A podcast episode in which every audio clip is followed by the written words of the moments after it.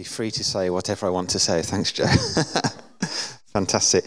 I was um, praying on Friday, and, and I suppose it's, it's easy when you come and, and you're carrying a bit of a organizational kind of hat that you come and you just try and say the thing that is relevant to the organization that you're representing. He actually, I think, where whenever I go to a place to meet with the body of Christ, to meet with family like here, there's I always want to say, God, how can I be a blessing? How can I enrich, you know, what you are doing in this context? And so I was asking on Friday, what's the context of how I tell the story of Christians around the world who are suffering for their faith in a way that enriches your purposes here? And just this phrase came to mind, fearless faith. And I felt God wanted to release something of a fearless faith um, in you as individuals, um, not just today, but I felt that there's something as a mantle over the church of actually that God had, had called you to fearless faith, and whether that's something that's been in the past or something new that God wants to release in the future. There's this dynamic of fearless faith that God wanted to, to invest in you.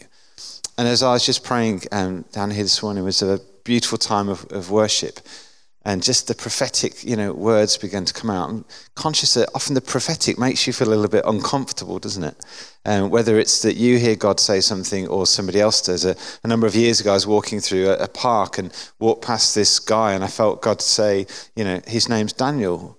And, uh, and I carried on thinking, well, what on earth does that mean? And I felt God say, I want you to go and give this word um, to this guy, Daniel. And I felt deeply uncomfortable and awkward. I was just enjoying a walk in the park, was on my way um, to Coffee Central for a coffee. And my day was being uncomfortably interrupted by this thought that this guy's name might be Daniel and, this, and God might be saying something. I'm not going to tell all of that story, but it transpired that his name was Daniel. And actually, that was the day that he went was going to commit suicide. And that intervention on that day stopped him from going to commit suicide. But it was uncomfortable because it interrupted my plan. And sometimes the prophetic is uncomfortable because Jesus is wanting to align us again with true, true north. And our circumstances generally want to align us with the status quo. And so there's this provocation that to be about the purposes of God often means a level of discomfort. And uh, in the midst of worship, when that child said yes at the back, and then Joe reiterated, I felt God wanted you to roar that yes, and almost as a church to roar that yes. exactly, absolutely. There's, there's something of a, you know, just a breaking out of containment with a fearless faith that God wants to, to release. And the prophetic, it provokes us to surrender what we've known in order to take hold of what we've not yet known. And there's something that God wants to do here with you that there's a surrendering of something that you've known in order to enter into what you long for, what your heart really longs for, but gets kind of buried under disappointment or discouragement. And actually, the Lord is saying, I want to penetrate that place with fearless faith. So, can I just pray that over you? So, Lord, whatever it is that you want to through this morning's tour, just, Lord, deposit that would just arouse, Lord, a fearless faith in pursuit of you and your purposes. I want to pray a release of that, Jesus a release of that, Lord, that out of the mouth of babes, just declarations of truth come. And, and there's that response in to say, Yes, God, yes, that is the way we're going to go. And I pray that blessing, that release on just every single person here this morning. Amen. So I have three goals today. Um, one, to bring honor to Jesus. Secondly, to strengthen you in your walk, in your pursuit of Jesus, in your identity, and as your in your activity as an expression of the local body of Christ in this context. And my third goal is to strengthen the local church in its global context, where following Jesus um, costs so much. And I hope that through some of the things that I share today, that it will lead to that strengthening of the local church in that context through just just stirring prayer through stirring a desire in you to, to act and to speak out, through stirring a desire in you to give and to support. And I'll see you a very active church just hearing about that beautiful charity. I find my heart just melting, you know, about the things that God wants to do around the world. And what a privilege that we get to be a part of that. There are more than 250 million Christians around the world who share our faith but don't share our freedoms. And that's quite a hard statistic to get our head around. And hopefully, as we go on through the morning, you'll understand what that looks like for people around the world.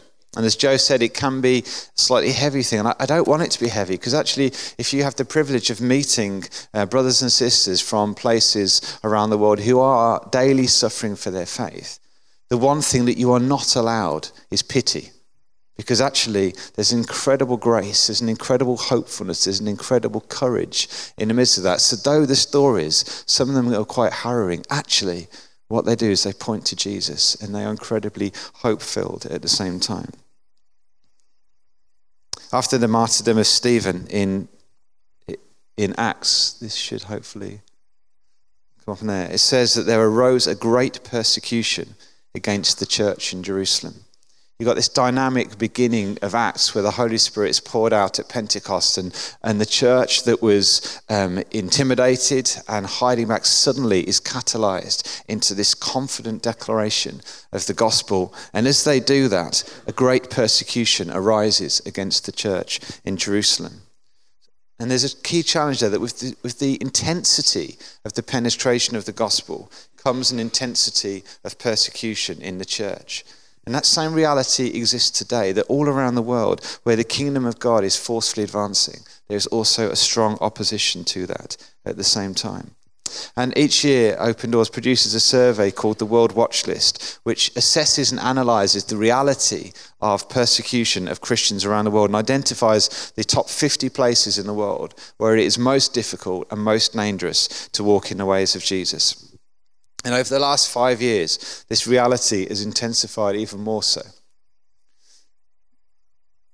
Here you've got here the rise of Christian persecution in Asia. And what you see back in 2014, you've got high persecution in a lot of those places. In the last five years, a number of those places have moved to very high persecution or extreme persecution. And the, the way that countries and experiences are classified in terms of persecution is to do with things like you are, it is illegal to own a Bible. That would be a form of persecution. It is illegal to share your faith. If you share your faith, um, you can, in some countries in the world, um, be killed on the spot without any legal ramifications to that. In other countries, you can be thrown into prison for that. If you convert um, from your historic faith um, to follow Jesus, you can go home and find that all of your property has been reclaimed. Those are some of the challenges of extreme persecution. Extreme persecution is where there's just a prevalence of that in the experience of society. It's very difficult to get our heads around it in this context, how it could be to live in a place where you are not allowed to express your faith. I know that you're looking at the Bible at the moment. We heard of a, a woman in North Korea um, who had come to faith um, in a country where it is illegal to really be walking out your Christian faith. Technically, religious freedom is there um, to be a Christian. But if you start to walk out your following of Jesus, it brings you into a point of clash uh, with the state and your refusal to idolize um, the, the supreme leaders. And it's illegal to own a Bible in North Korea. So this woman, she'd come to faith. Uh, a Bible had been smuggled, um, so that she had that, and she used to hide it in her in um, the beehives at the end of her garden um, because that was a place she felt would be safe. One day, the house got raided by the secret police who caught wind of the fact that she might have some illegal material. They searched the house, they didn't find anything. They took her seven year old daughter to one side and said, We are going to kill your mummy unless you tell us where your mummy has hidden something. The daughter, trying to protect her mummy, told the secret police that Sometimes she saw her mummy go down the garden and take something out of the beehive. They went and recovered the Bible from the beehive, and the mummy and the dad and all of the children were taken into a political prison camp, and nobody's heard anything of them for, for 10 years now. That's the reality of the cost of having a Bible in some places around the world. Again, that's hard, isn't it, to hear that and to engage with that. And yet, Christians in these contexts are willing to take the risk because of the value of the Bible. And actually, in places like North Korea, there's many Christians that have memorized huge chunks of the Bible because of the scarcity of the Word of God. Just going to play a video um, which will just give you a brief overview of just the top five um, nations uh, where persecution is most intense. This was launched um, in Parliament um, two weeks ago. We had about three weeks ago, so we had about 80 MPs there, um, and Jeremy Hunt, the Foreign Secretary, was there and shared a bit about it as well. Um, so this just gives you a bit of an overview of the context around the world.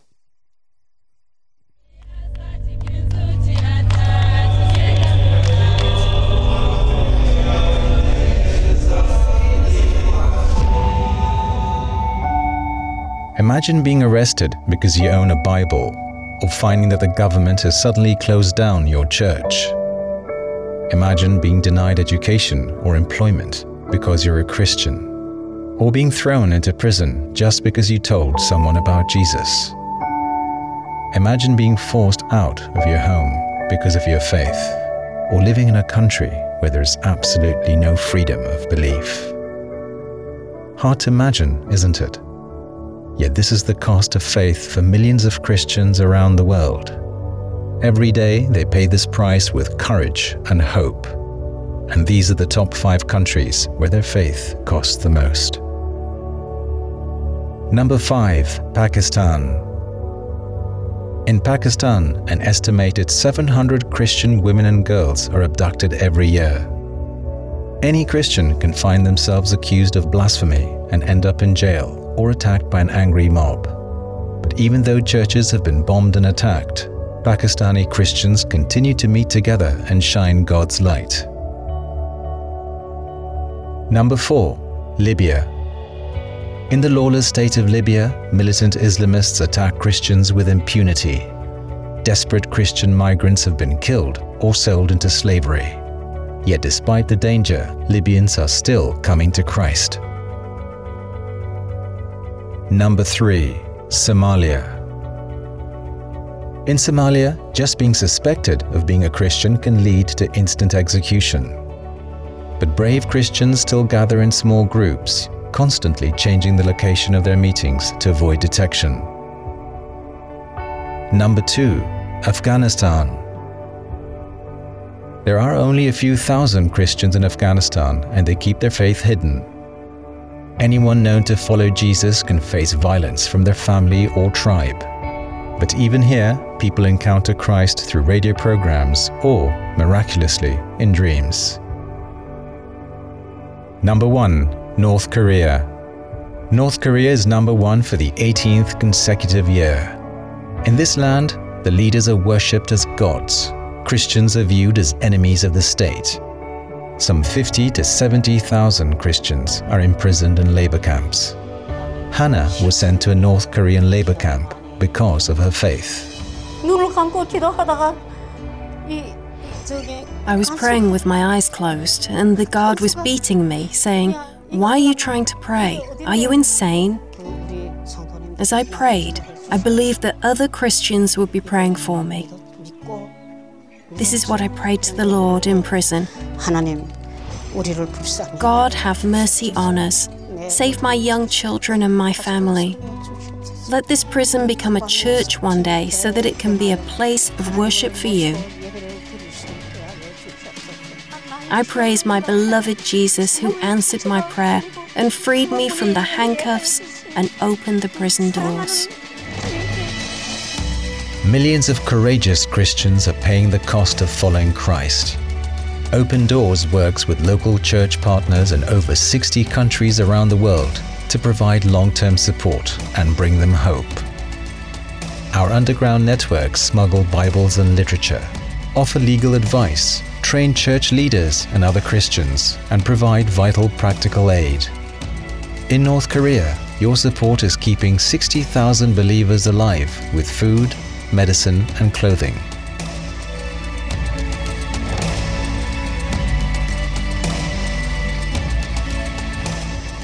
You can keep hope alive for your persecuted family. Join the Secret Network today and start bringing hope to Christians in the darkest, most dangerous places on earth.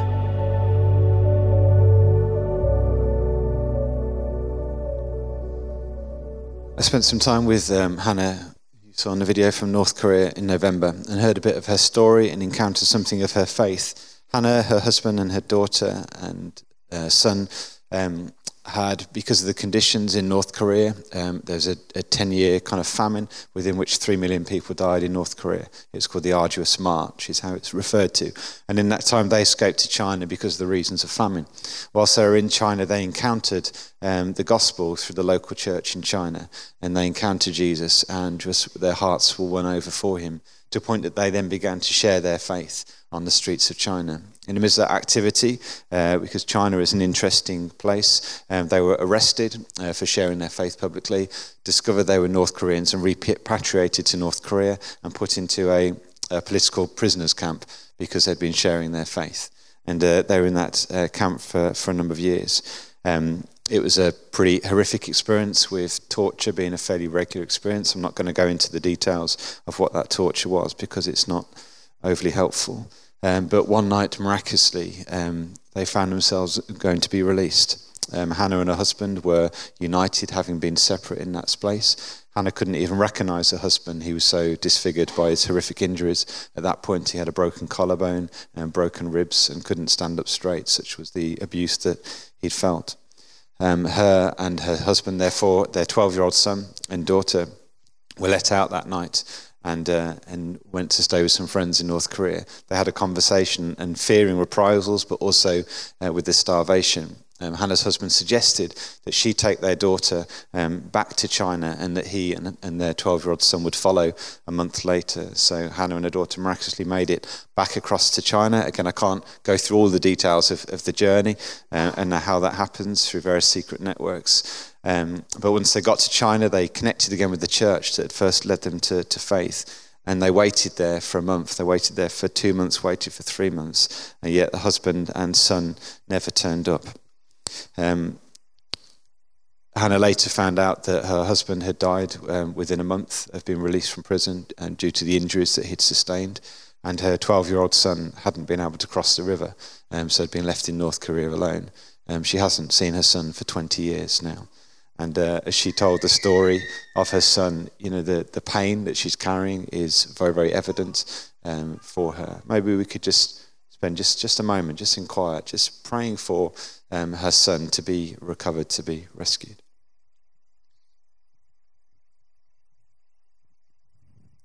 Lord, have mercy. I found her story particularly challenging because when it relates to your uh, immediate experience, it, it rests in a different place. And I've got a 12 year old son. And so just imagining him being alone in a place like that was just a very, very challenging thing. Hannah told me of when she was in China waiting for her husband and son. Again, just that love for Jesus burned so strongly that daily she'd go out onto the streets of China, from which she'd first been arrested, looking for an opportunity to tell people about Jesus for whom she'd been imprisoned in the first place. She said, day after day, she went out and she faced rebuttals until one day, after six months of praying for opportunities and sharing, um, a woman lingered a little bit longer as Hannah began to kind of tell her of her faith, but then the woman cut her off and, and said that actually, no, she wasn't interested at all. Hannah, at this point, clearly visibly looked crestfallen and this woman and had pity on her. Well i'm not interested but but there is this person who i know who might be interested. And so gave hannah a name and a number and an address. Hannah went to the address and found herself standing outside the gates of, of an army barracks which is not a great place to be as an illegal immigrant from north korea. Um, and when hannah asked after the name that she'd been given the official answered sorry Hannah then went to the, um, the guard tower that was there and said, Do they know this woman? They said that they didn't. Um, but they said that Hannah could use um, their phone number. So she used the phone and she phoned the number, and a man answered the phone, and it was the highest ranking official um, in the barracks um, who said that he would come down and see her at the gate. He came down to the gate and said, Well, she's my wife. I'll take you to see her because she's not well. So took Hannah in uh, to meet his wife. His wife was um, bedridden with advanced uh, cancer, and, and Hannah went and began praying for this woman and wept over this woman. Um, and in the midst of that, this woman encountered the love of God and she gave her life to Christ. And for three years, Hannah smuggled herself in every week into this prison camp in order to disciple this woman. She, she uh, quite humorously told of how she used to squeeze herself through this hole in the wall where the cats and dogs used to come in and out of. And she said her hips were a little bit large for the hole, so she had to kind of wiggle her way through the hole um, to get there.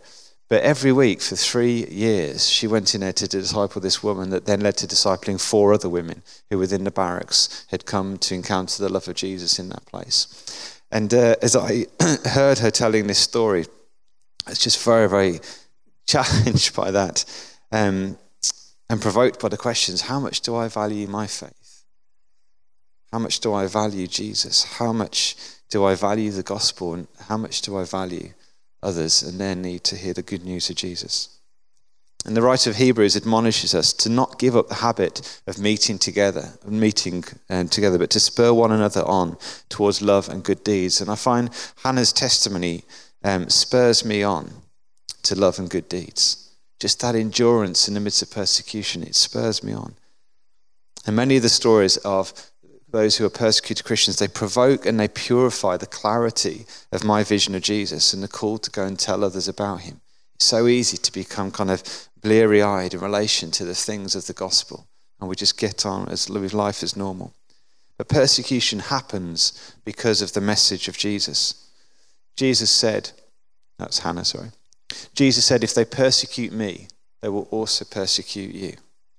And Paul, writing to young Timothy, says, In fact, everyone who wants to live a godly life in Christ Jesus will be persecuted.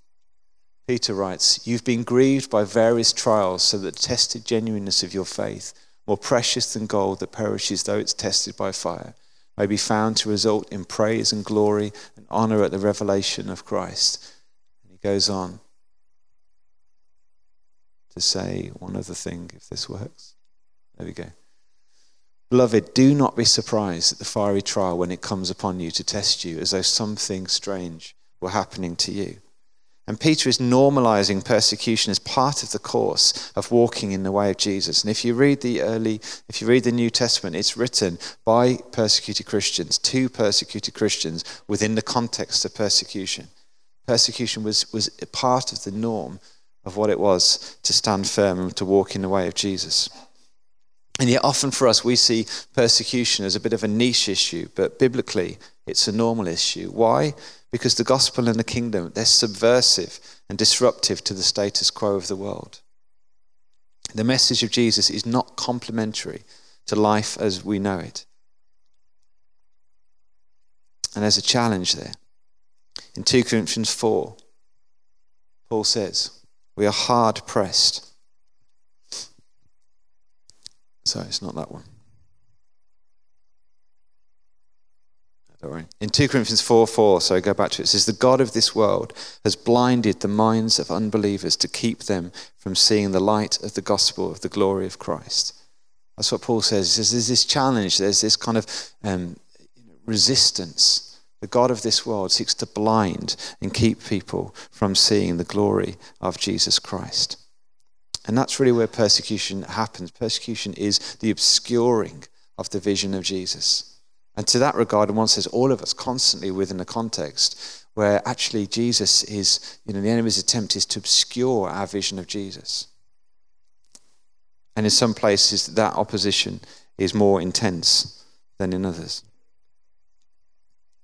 Persecution, biblically and historically, and indeed globally, focuses on destroying the messengers of the gospel or by destroying the message of the gospel. That's the iron fist and the velvet glove. If you know anything about kind of Marxism and socialism, there's kind of this picture, and it's really helpful when you think about persecution. That actually the iron fist is this desire to crush and destroy, and, and parts of our body, part of the church, every day they live with that experience of that crush and that destruction. But the other part of it is also the velvet glove of compromise. And C.S. Lewis famously writes, doesn't in the Screwtape Letters, that the greatest trick the devil ever pulled was to convince the world he doesn't exist. There's that kind of deceitfulness, there's that kind of pulling over um, the wool over our eyes, the velvet glove of compromise. And the biblical, historical, and indeed current reality is that actually, in the face of such opposition, the church remains strong and is growing. And I can imagine that it really irritates the enemy. And we see the, the, the, the resurrection is just the glorious kind of you know, revelation that God will not be defeated and the victory is Christ. And actually, the early church, where the enemy sought to crush and to destroy it, actually, in the midst of that, rises up. And around the world, some of the greatest evidences for me, some of the things that most stir my faith, is meeting Christians who, are in the most intense suffering, the joy of the Lord is their strength in a way that I just don't know it. And so part of me is like, Lord, I want that, but I, I don't want the persecution bit on the side, but I want that. And as Peter says, actually, in the midst of trials, There's a refining and there's a revelation of Jesus. And it's, it's hard when you're not in that moment to understand the grace of God that is present in that moment. But actually, God gives us the grace for the moments that we are in. Even in the midst of that, God is present. We read at the start of Acts, in Acts 4, I'm just conscious of time, so I won't read it now, but if you read between verses 23 and 31 and, and the and peter's just been released from prison comes back and actually the, the early church is rejoicing that they're in prison have been set free. And what they pray for is they don't pray that god would protect them from it all but they pray that god would enable them to stand strong in the midst of it that god would enable them to be bold with the gospel. And in philippians There. It says, I want you to know, brothers and sisters, that what has happened to me has actually served to advance the gospel. This is Paul writing. As a result, it's become clear throughout the whole palace guard and to everyone else that I am in chains for Christ. And because of my chains, most of the brothers and sisters have become confident in the Lord and dare all the more to proclaim the gospel without fear.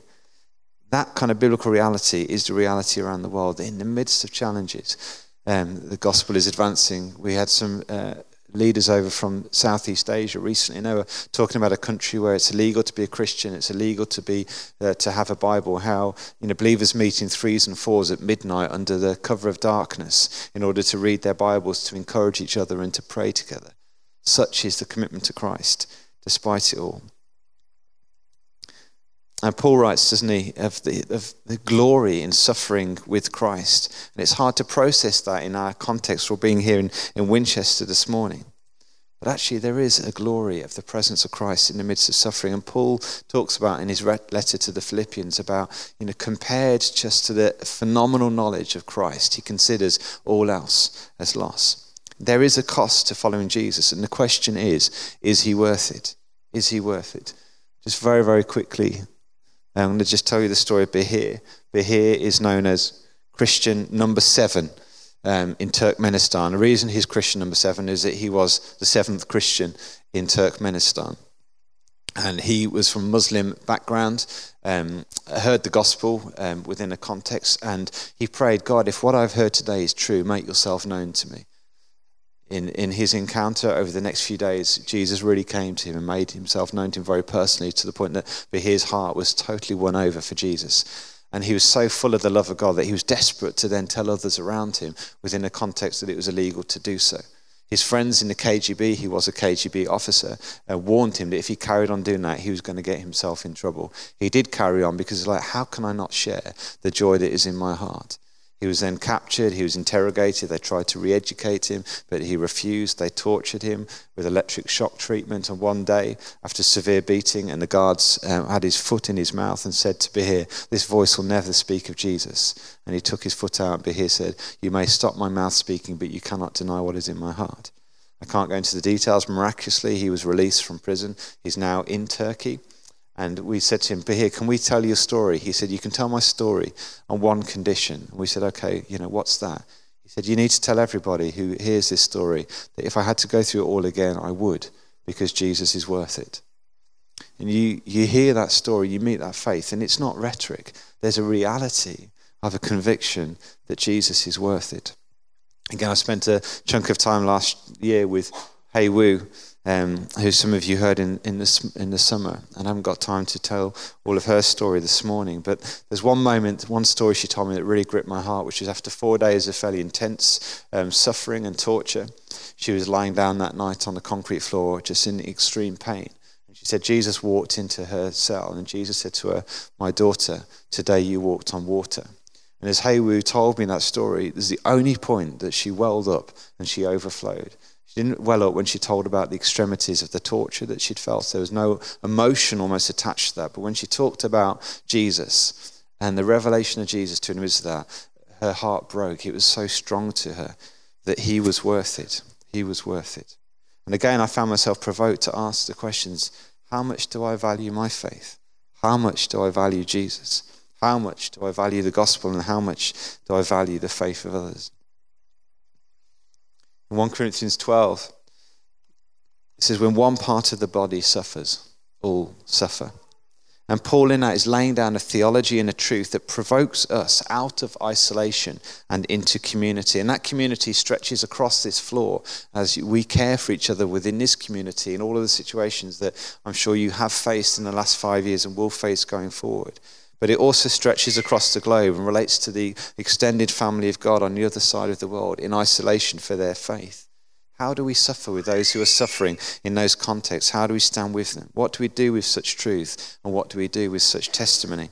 For me personally, I run through a range of emotions on a regular basis. Some helpful, some less so. Sometimes I guard my heart, but sometimes then I find myself becoming hard hearted, and so I have to soften my heart. And it's this kind of mixture of kind of being broken, you know, but that's the reality for others. And I'm sure and appreciate that this morning's talk will probably have stirred a range of emotions in you. Some of the stories are hard to hear. Sometimes the stories overwhelm me. Sometimes the stories inspire me. Sometimes the stories leave me challenged to live differently. Sometimes the stories leave me feeling really inadequate in my faith. Sometimes I want to push the reality away, and sometimes I want to draw the reality closer because I long for something more of just that love for Jesus, that vision of Jesus that is so compelling. And the reality is the gospel is uncomfortable and the cost is uncomfortable, but is Jesus worth it? And our brothers and sisters suffering around the world would shout a thousand times, Yes, he is worth it. He is absolutely worth it. The early church, through the writings of the New Testament, a thousand times shout, Yes, he is worth it. He is worth it. And both challenge us to not allow the velvet glove of compromise and the inf- intimidation of going against the flow to stand against in the way of making Jesus known to those who currently sit in darkness the persecuted church reveal Jesus in a compellingly beautiful and challenging way. They're a gift to us to help us to stand stronger in the gospel, in our context, to stand stronger in the midst of suffering, to stand stronger in our vision of Jesus. And persecution, as we said before, seeks to obscure the vision of Jesus because if our vision of Jesus is diminished, then our vision of ourselves is diminished. And if our vision of ourselves is diminished, then our vision of our future and of our purpose is diminished. And therefore, our participation of the adventure of faith is diminished. That's where the enemy starts. He diminishes the vision of Jesus, calls us to see a smaller Jesus, because then we see a smaller us, and then we see a smaller purpose, and we live in a smaller way. The evidence is of the church that is suffering is that the vision of Jesus is compelling and rich and that tells them about who they are, their worth, their value, even in the midst of their suffering. And that gives them a sense of purpose to keep going. If we lose the big picture perspective, we start to live in a diminished way, turning back in on ourselves with a limited circle of influence when the Father has called us to take the revelation of Jesus to the ends of the earth. And this isn't about giving everything up and going itinerant, uh, though it could mean that. But it's about throwing our all in for the outcome of the message of Jesus being extended to the ends of the earth. That is why we're here. That is what we have been rescued for. And it may not be about you going, but equally it may be about you supporting that initiative in the lives of others. We've already heard some of those this morning. Through your prayers, through your actions, through your finances. You see, we're not our own. We're bought at a price. You matter. Your life matters. Your story matters. Your future matters. And persecuted Christians are like a reality check. They're like this plumb line as to the value of our faith. But they also remind us of the reality of the clash of kingdoms. They challenge us to remain alert, to stay awake. Peter writes, Do not be unaware of the enemy's schemes. And so often I can be unaware. I don't know about you. But being connected with the persecuted church, it keeps that biblical challenge fresh as we see just the enemy's schemes just exposed. And it also keeps us conscious of the more insidious nature of the enemy's attempts on us just to reduce our vision of Jesus, to reduce our faith, to reduce our boldness, to compel us to a life of comfort and ease within the status quo. Being connected to the persecuted Christians is a real gift to us. But we also are a gift to the persecuted church through our prayers, through our actions, and through our gifts. And the persecuted church need you and they need me to stand with them that they might stand stronger. As I said earlier, my hope today is that you'd be inspired to see Jesus in a clearer and more compelling way. That you'll once again remember and rejoice in the grace of God to you in the gospel, and you'll be emboldened with the gospel in this context But I also hope that you'll be inspired to commit yourself to carry the burden of the church that exists within these circumstances of such extreme opposition to the message and also to the messengers of the gospel. And I hope that you'll feel stirred to stand in the gap as the church. Christians in these settings really do need us to stand with them. And that looks like giving unashamedly. The church needs the resource that we have in the West to enable them to stand strong. That's about the provision of Bibles. It's also about the provision of things like trauma care. In many places, uh, rape of women is a key part of the persecution of the gospel. So we run a number of trauma care centres and we support them. When I say we, I'm talking as the, the church, the body of Christ. Open Doors resources the local church in those local contexts to be the local church, strengthening the church to be the church. It's also about providing uh, food in places like North Korea, still where actually poverty um, for many is still quite pronounced. And so we need resources in order to do that. We also need people to speak up, to act. We had about 45,000 letters that were sent to MPs all across this country asking them to stand up for persecuted Christians. And that's why we had 80 MPs come to the World Watch launch in Parliament um, three weeks ago. And we also need Christians to pray. And this, more than anything, is what Christians in isolation and persecution ask for because they understand that the arm of the Lord is not too short. They understand the power of prayer, that God is able to do far more than we can ask or imagine. So that's the thing that comes through most strongly. And really, as Open Doors Weeks is to create a connection. Our desire and my hope in being here this morning is just to create a connection, just to increase a sense of proximity. That actually, how we pray, how we give, how we act here makes a huge difference to those who are isolated in other parts of the world. And Brother Andrew, when he first began smuggling Bibles into the communist bloc, the reason he did that was he felt compelled by the scripture in Revelation 2 to strengthen what remains. And that's the part that we have an invitation to stand in, to strengthen what remains, to strengthen the church. And when Nigel and Joe first asked me to, to come speak here today, they asked that I'd specifically speak about uh, North Korea. And what you've got on your chairs is just an invitation, really, to take the next step uphold the prophetic word that came about that for the church. But this is also about taking the next step. Will you stand with, and particularly persecuted Christians in, in North Korea? And, uh, and if you give a gift of £10 or more, we're able to smuggle um, a Bible into North Korea for that. What you'll also get back um, as a little gift to you is this a little devotional which has got 365 days and something to reflect on, something to read, something to pray for um, Christians across the world. Um, I hope that would be a blessing to you. But actually, the main point of this isn't that you get something back, um, but is that we're able to smuggle a Bible into North Korea. And with that as well, if I can apologetically and honestly say, um, if you are able to give £10 or more and if you're able to support regularly, that is so, so helpful. As I said at the start of the talk, Actually, persecution is on the increase globally. Now, part of me, if I look back in church history, I'm quite excited by that because if persecution is increasing, it also means that God's purposes are increasing. And so there's a cost in that, but there's also a compelling um, call in that as well. But it is increasing all across the world, and therefore the needs that we are hearing about from Syria, um, from sub Saharan Africa, from Central Asia, from Southeast Asia are massive, and at the moment we are not able to meet the need that is there to support the church in some of these places. Again, so many stories I could tell you about so many of these places. But if you are able to do that, that'd be great. And Nigel and Joe said that they'd really like to, for every Secret Church devotional that is sponsored from here, is actually that they would like to give a gift from the church to, to match that um, to support the church around the world. So um, if you are able to do that, would love you to. But again, I don't want you to give out of compulsion. I tried not to pull on the heartstrings. I haven't intentionally done that, although my own heartstrings have been pulled in, in giving a message. But, you know, do weigh that up and take it seriously. And if you're able to fill that in today and bring it to the back, um, then we'll process that. And if not able to do that today, if you can return that to Nigel and Joe, um, they'd like to know how many people are able to do that so that we can then increase that from the church as well. Um, I think I need to close, don't I? So as I close, maybe we could just um, just two things I'd love to do. Just one, if we could just maybe stand for a moment and just um, just pray, just whatever is in your heart to pray. If you're happy praying out loud, go for that. If you prefer praying in your own thoughts, um, if prayer looks like thinking, you know, rather than declaring, that's fine. The Lord hears the intention of our heart. But maybe you could just pray for maybe one of the people that you've heard about this morning or one of the, the nations. Let's just do that for a moment and then we'll just do one other thing to finish. Let's just pray. Father, thank you that your arm is not too short. Thank you, Father, that our prayers are powerful and effective. And thank you, Father, that you are able to do far more than we can ask or imagine. And so we bring our prayers to you knowing that they matter, that they make a difference.